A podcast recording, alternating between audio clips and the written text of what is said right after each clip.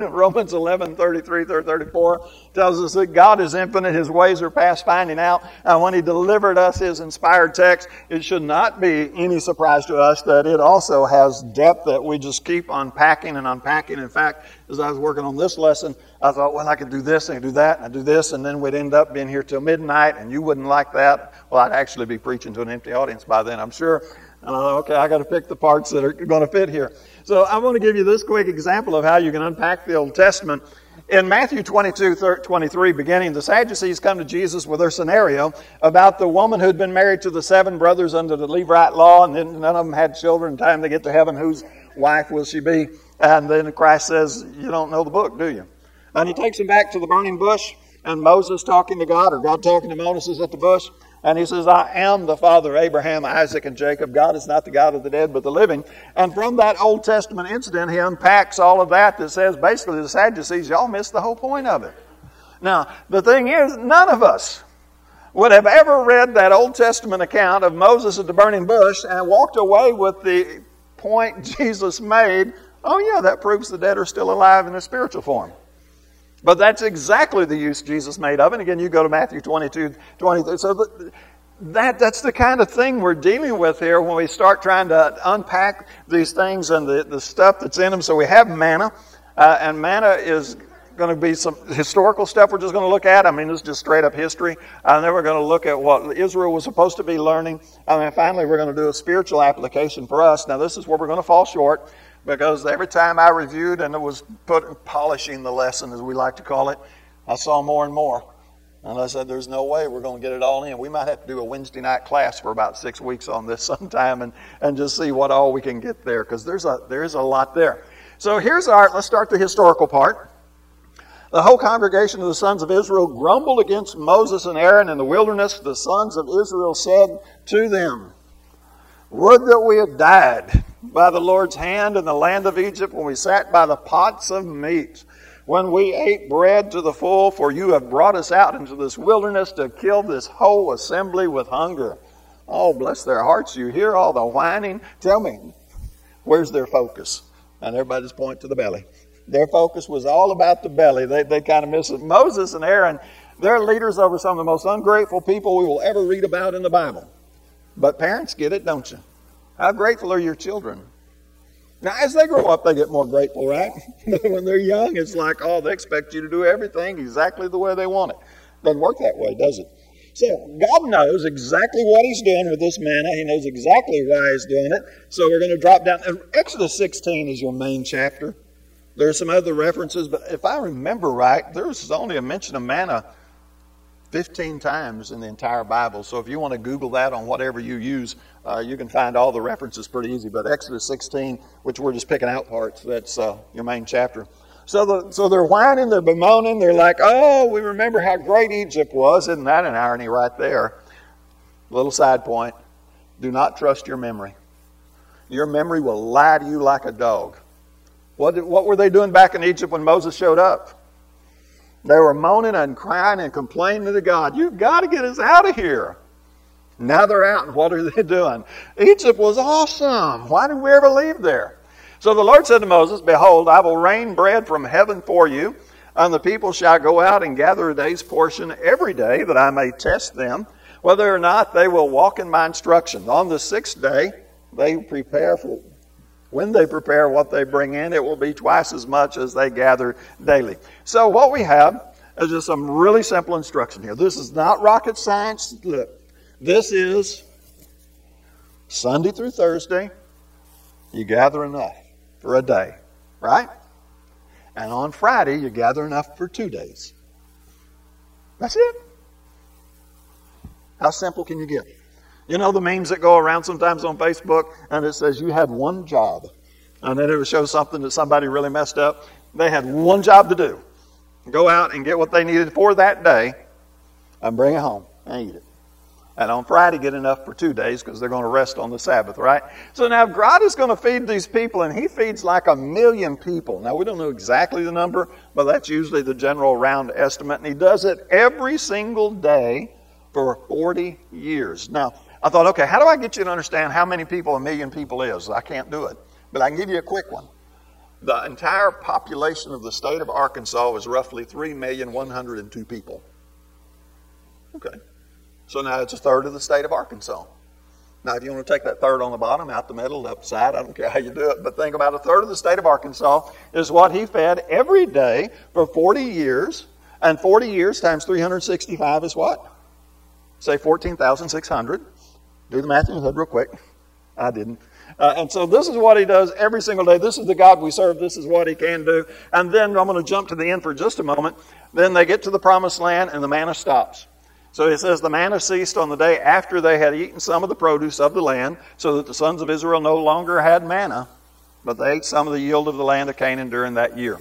And so it takes you all the way to the end where we, we know it stopped. Now let's go back a little bit. So the Lord provides the manna. He's, he's taking care of his people, and God will always take care of his people. When the layer of dew evaporated, behold, on the surface of the wilderness there was a fine flake like thing, fine as the frost on the ground. And when the sons of Israel saw it, they said to one another, What is it? For they did not know what it was. And Moses said to them, It is the bread which the Lord has given you to eat. So this is manna. And if you want the definition for manna, it just means, What is it? Isn't that kind of funny? They took that word and they used that, that became the name for manna. Now, here's one of the little geeky things I want you to catch. Before this day, manna was a regular daily word.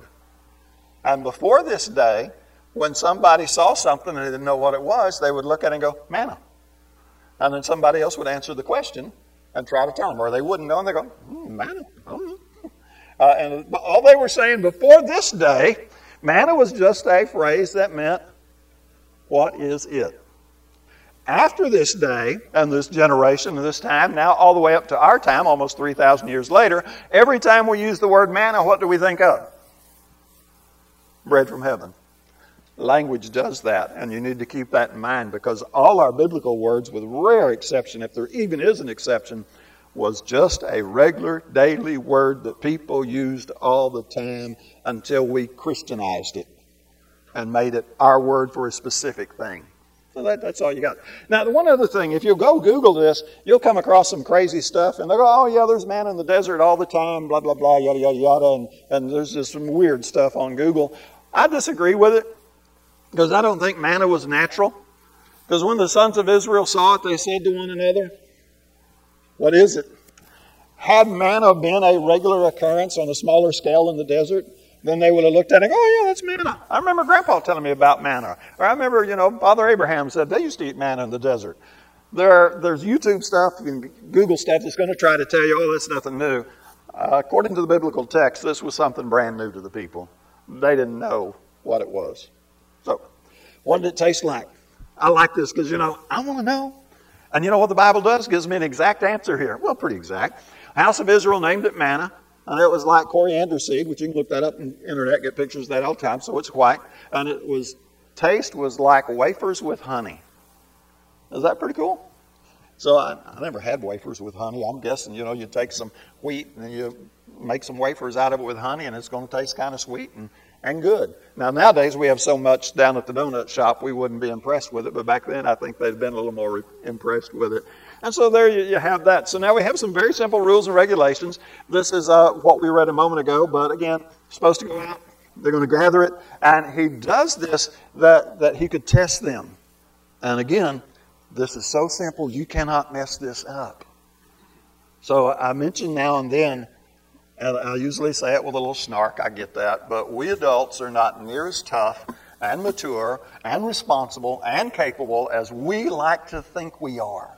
And that is nothing new. It has always been that way. There's nothing new under the sun. So now you have all of these adult people that they can live their own life. I don't need anybody how to tell me to live my life. I've done X number of years back there in Egypt under all Pharaoh's junk. I am a grown man. I have got me a woman. I have got 14 kids or whatever. You know how we do it. Well, I am grown up. These were grown ups. And he says, Okay, I'm going to test you. Go out and get what you need for today. On Friday, I want you to get twice as much. Can you do that? Oh, yeah, I can do that. Right. But I may test them. And Moses said, Let no man leave any until morning, but they did not listen to Moses.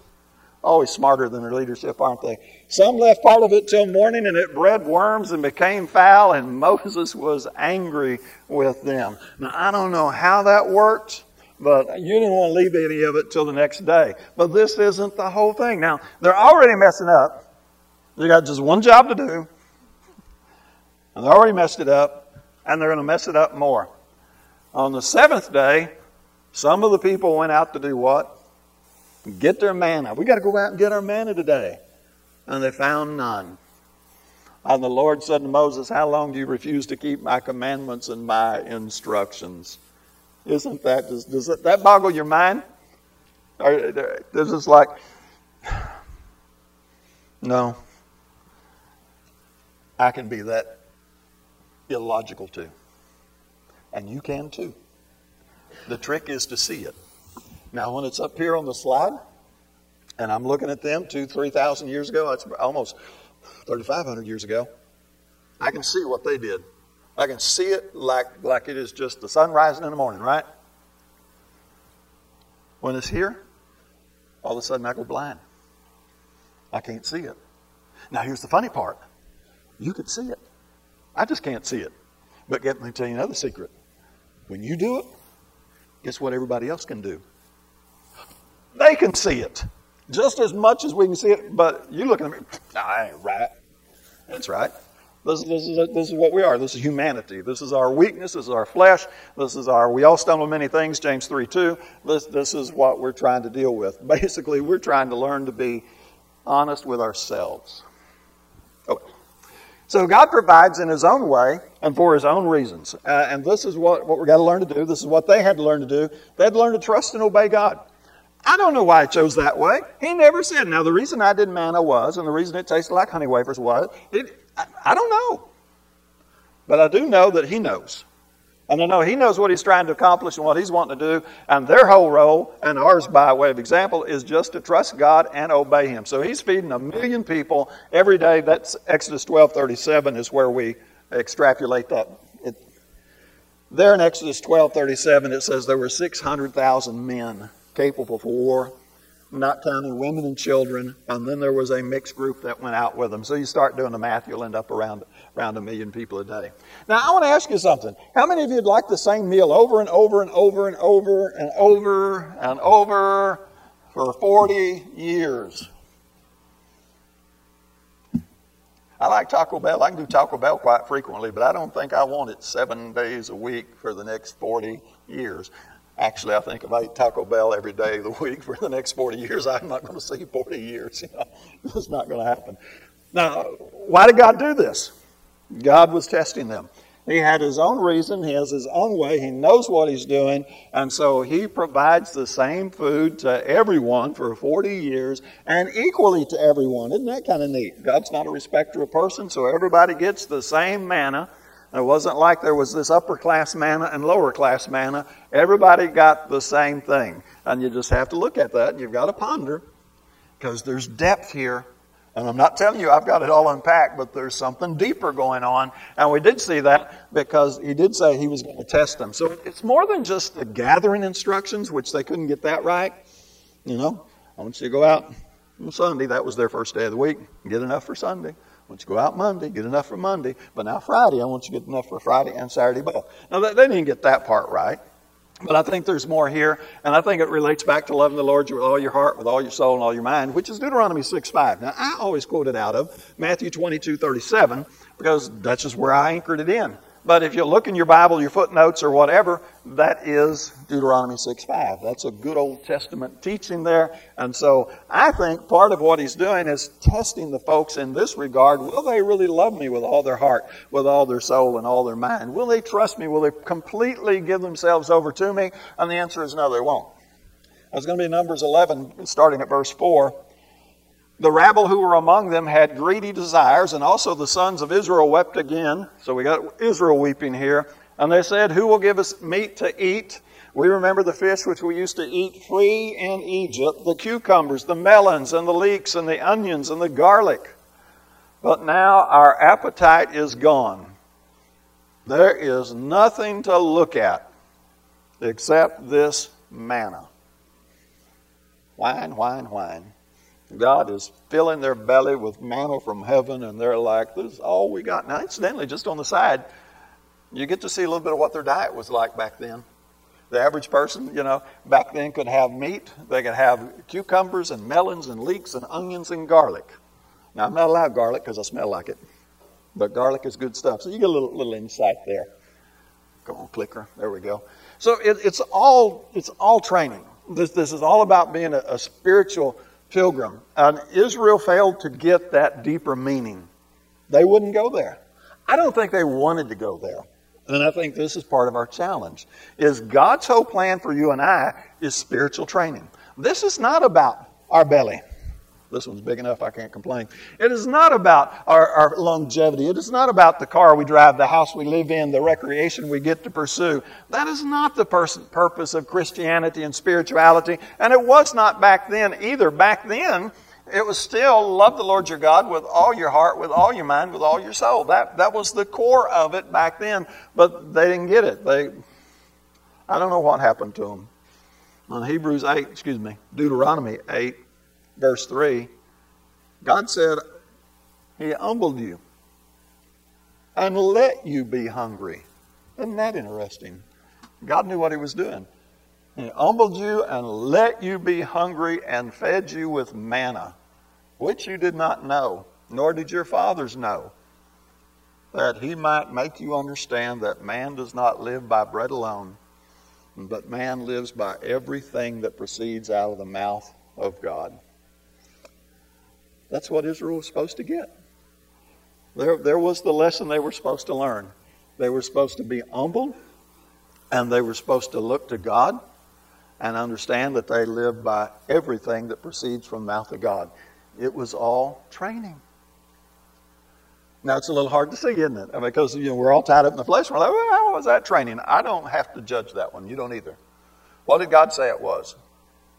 He said, I humbled you. I let you be hungry so that you may know. And there was his objective. And the manner God chose to do that was manna. It's his business, it's his call. I'm not smarter than God. I'm not going to stand here and tell you I understand all the psychology behind of it, but I am going to stand here and you I'm not smarter than God. I don't know more than He does. He does know why He's doing it, and He knows what objective He's aiming at when He does it, and our job is to get on board. That was their job, to get on board and accept the training but they didn't like it, did they? So in the wilderness, he, we're at Deuteronomy 8:16.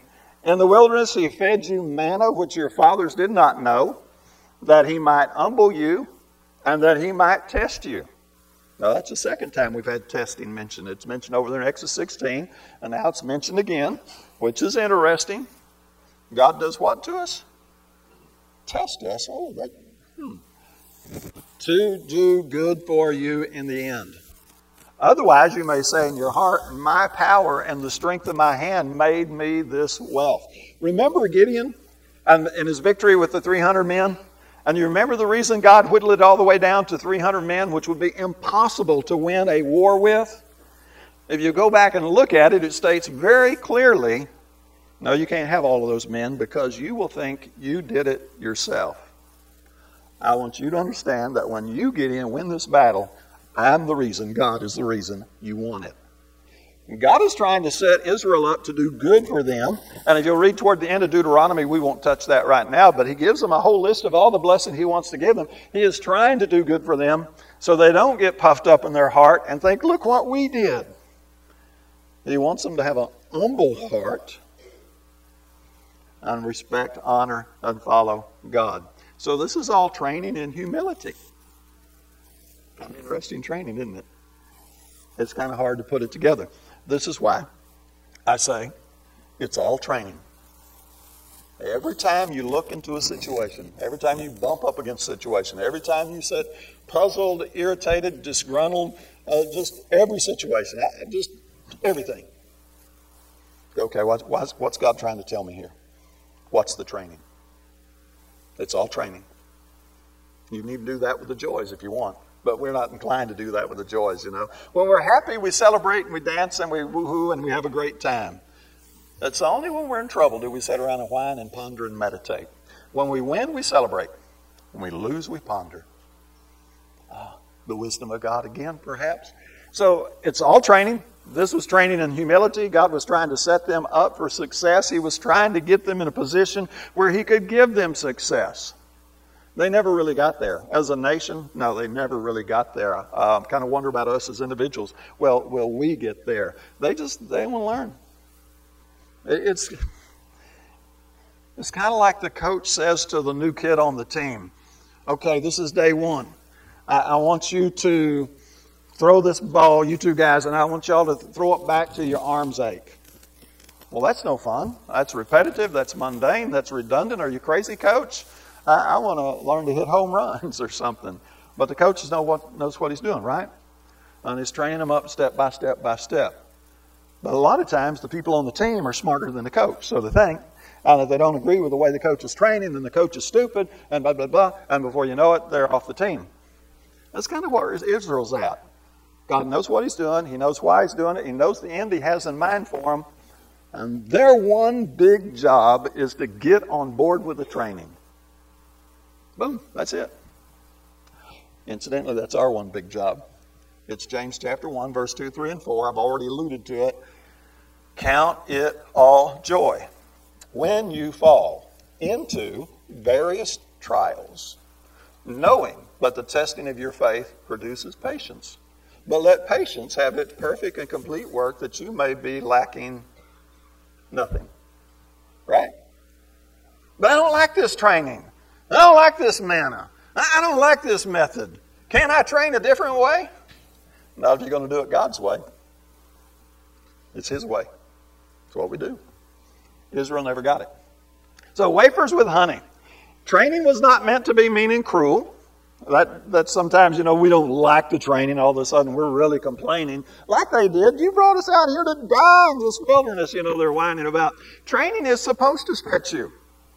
Training is supposed to take you a step or two beyond where you're at. That's what training does. So if you were to start going to Planet Fitness with me, and I would tell you this, and I tell the grandkids this, and they roll their eyes at me, but Archer's going to get it when he gets 13 because he can go to Planet Fitness with me then. I say, I want your first day, I want you to walk out of here going, What? This is exercise? Because all I want to do is familiarize you with the equipment. I want you to go through some motions that are so light you don't even break a sweat. But you hang with me. it's going to be a few weeks down the road, a few months down the road, you're going to move some weights you couldn't move the first day. But it's just going to take you a step at a time, step at a time, and we're going to get you there. And if you hang with me, we're going to get you a long ways down the road. That's, that's what God's training does with us. We, we take our baby steps. We desire the sincere milk of the Word, so our baby's on the bottle, and then we start growing and we start growing and we keep developing and we keep stretching, and He takes us further and further. And so that's what training's supposed to do. And stretching, how many do you stretch? You got you got to have a stretching routine. And one of the things we say when we stretch is you want to stretch just till it's that almost unpleasant, comfortable pain. You know what you know what it is. I mean, you don't want to break anything. Don't go that far. But you want to stretch just enough where it's like, oh yeah, and it hurts so good. That's that's your sweet spot. That's what it's supposed to do. So God's not anti-pleasure, not at all anti-pleasure. People, they get so fixated on the flesh, all they could think was we wanted our bellies full, we wanted meat and melons and onions and leeks and garlic, and that's everything we wanted. And God's like, that, that's not going to do you any good, but He's not against them having pleasure. I mean, what greater pleasure do you get than a wife and family? And a good woman is from who? Oh, that's from God, isn't it? Uh, and children are from who? Oh, that's from God too. So definitely not anti-pleasure. But physical pleasure is not the goal here. That's where we get messed up. So you can have some physical pleasure, but it's not the goal. That's not why God, Christ, went to Calvary for you. So God fed his trainees so they could train. So they had enough to train. They had enough to follow God. They had enough to be faithful and do what God wanted done. Now, they may not have had enough to do what they wanted to do and do, get done what they wanted to get done, but they had enough to do to do what God wanted to get done, and that's the whole point. That, that's because we're His creation. So He knew what He was doing. He knew why He was doing it, why He fed them manna. The same, can I say it without being too disrespectful? The same old food, leftovers, well, they were fresh every day. It wouldn't be leftovers. Day after day after day for 1,400 and well, one 14,600 days in a row. Ladies, don't you dare try that with your husband. It would be kind of funny. Now we're having peanut butter jelly again. Well, we've had that for the last two weeks. I know, but we're going to have it again. Enjoy. God could have set up cafeteria lines, Western Sizzlin buffets all over the land, giving them a, a choice of food that would boggle our mind. He sent them manna. That's what he chose. Why? Because he knew what he was doing, he knew why he was doing it, and he knew what he wanted to accomplish. Now, we can discuss that later, but let's get to the foreshadow for us and we'll start to bring this to a close. Now we're jumping to John chapter 6, Gospel of John chapter 6. We're dropping down to verse 31. He has fed the 5,000. They have been really impressed with getting bread and salty fish. And so they come back for more. Now he tells them, no, don't work for the food that perishes, but work for the bread that leads to eternal life. That's back John 6 and 28. And they're going to argue with him a little bit. Don't you love that? They're going to argue with Jesus now. Okay. Our fathers ate the manna in the wilderness, as it is written, He gave them bread out of heaven to eat. Jesus then said to them, Truly, truly, I say to you, it is not Moses who has given you the bread out of heaven, but it is my Father who gives you the true bread out of heaven. For the bread of God is that which comes down out of heaven and gives life to the world. Now, our, our analogy here is manna. And we're going to jump down a few verses now. Now, right there. John 6 48. And Jesus said, I am the bread of life. Now, this is a discussion about bread, the manna. Jesus is our manna. Isn't that a pretty cool thought? He is our spiritual bread. And that's what he said there. If you read the whole of John 6, he said, You have to drink my blood and eat my flesh, which incidentally is not a reference to the Lord's Supper, though often it gets used in the Lord's Supper, and I'm not going to quibble about that, but this is really about consuming Christ, taking Him in, becoming one with Him. There's, there's a deeper message. I get the allusion to the Lord's Supper, and, and it's quite common, but actually Jesus' message is quite different there. So, Jesus is not here to delight our bellies. He did not come to give us a program of recreation and entertainment. Now, it's going to be moral entertainment, right? Because we're going to claim to be church. But he didn't come and put all this together and carry us across to Calvary so that we could have a good dog and pony show, a lot of song and dance entertainment. Let's get the quartets together and some duets together and a couple of solos and so on and so forth and put on a show. And that is a shame because today there are places that got stage lights all across, they got theater screens all around, they set the ambience really well. They do. And even do fog machines and what have you. I think it's kind of neat. Now, this ain't right, but it is kind of neat. I've been into some of those really, really big, they like to call them sanctuaries. They're just big auditoriums, but it's kind of dark. Now, it's not real dark, but it's got that comfortable, it's got that comfortable mood where you could fall asleep and the preacher wouldn't see you. No, it's got that comfortable mood. But on the side, they do these like blue lights shining up the side of the walls. And the one I have in mind is about a 2,000 seat auditorium. I got to do a funeral there once, and it was just kind of neat. And I'm like, wow, this is cool stuff. But that's not what Jesus died for. That's not, he didn't come here to entertain us and turn us into a moral entertainment industry. He came here to be our bread and to teach us humility. He's trying to set us up for success on the other side of the tombstone. We don't like that one, do we? Lord, Lord, if you'll set me up for success right now in my career, in my family, my marriage, and all, then that, that, now we can talk. But you mean I got to be dead to get my reward? Yes, that, that's what I mean. So he's humbling us, he's training us for eternal blessings, and we pray, give us this day our daily bread. And I would definitely spiritualize that myself, but many people do not. But we won't quibble about that right now. And so, day by day, year by year, every day, we go to our manna and we get the portion we need for today. And then we don't go, well, I read six chapters today, and the preacher said you need to read three chapters a day on it as a rule of thumb to read through the Bible in a year. I'm a day ahead. I don't have to read tomorrow. Every day. Every day. And guess what? It's the same book. I've been, and you've been too, if you've been doing it, eating the same manna for 40 years. I have. When did you convert? I converted when I was 25. I'm 65 now. Simple math right now. Give me another year and it's going to get complicated. I've been eating the same manna for 40 years. How long have you been eating the same manna? Have you been eating it? Or did you get tired of it? Go, I am tired of that. I don't understand it. I don't get it. It doesn't make any sense to me. Let, let me have, now there's a be, let me have my Facebook. Let me have my YouTube. Let me have my sports, my entertainment. Let me have my recreation. I'm sick to death of trying to get something out of that boring old manna. You know what? We live by every word that proceeds out of the mouth of God. Guess what that's a reference back to? Israel and the manna. And Moses said, God's trying to teach you that you live by everything that proceeds out of the mouth of God. We read that a while ago in the Deuteronomy passage. So God knows what He's doing. He knows exactly what He's doing. That's kind of cool, isn't it? He knows why He's doing it, and He knows what He's trying to accomplish in us. Now, we're just going to lump that all into salvation because we, we don't have his exact perspective, but we know it's good. So, our place is to get on board with God. He knows what he's doing. He knows what he's doing. He knows why he's doing it. I'm not here to argue with him, double guess him. Second guess is the right way to say that. I'm here to, okay, Lord, this, this is it. Okay, I'm on. You know what you're doing. And when we get on the other side, I think a lot of us are going to walk around, I like to say it this way, a little humorous, with a big red spot on our forehead. Because for the first like million years, we're going to walk around oh man, I didn't see that. Oh, I didn't get that either. Boom, that was in the Bible. I wonder how many times we're going to pop ourselves for it. I know some of you are going, not me, I understand everything in that book. Right, you're going to be red all the way around here.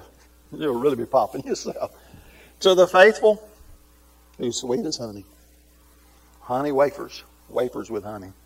To the unfaithful, he's boring, he's mundane, he's repetitive, he's redundant.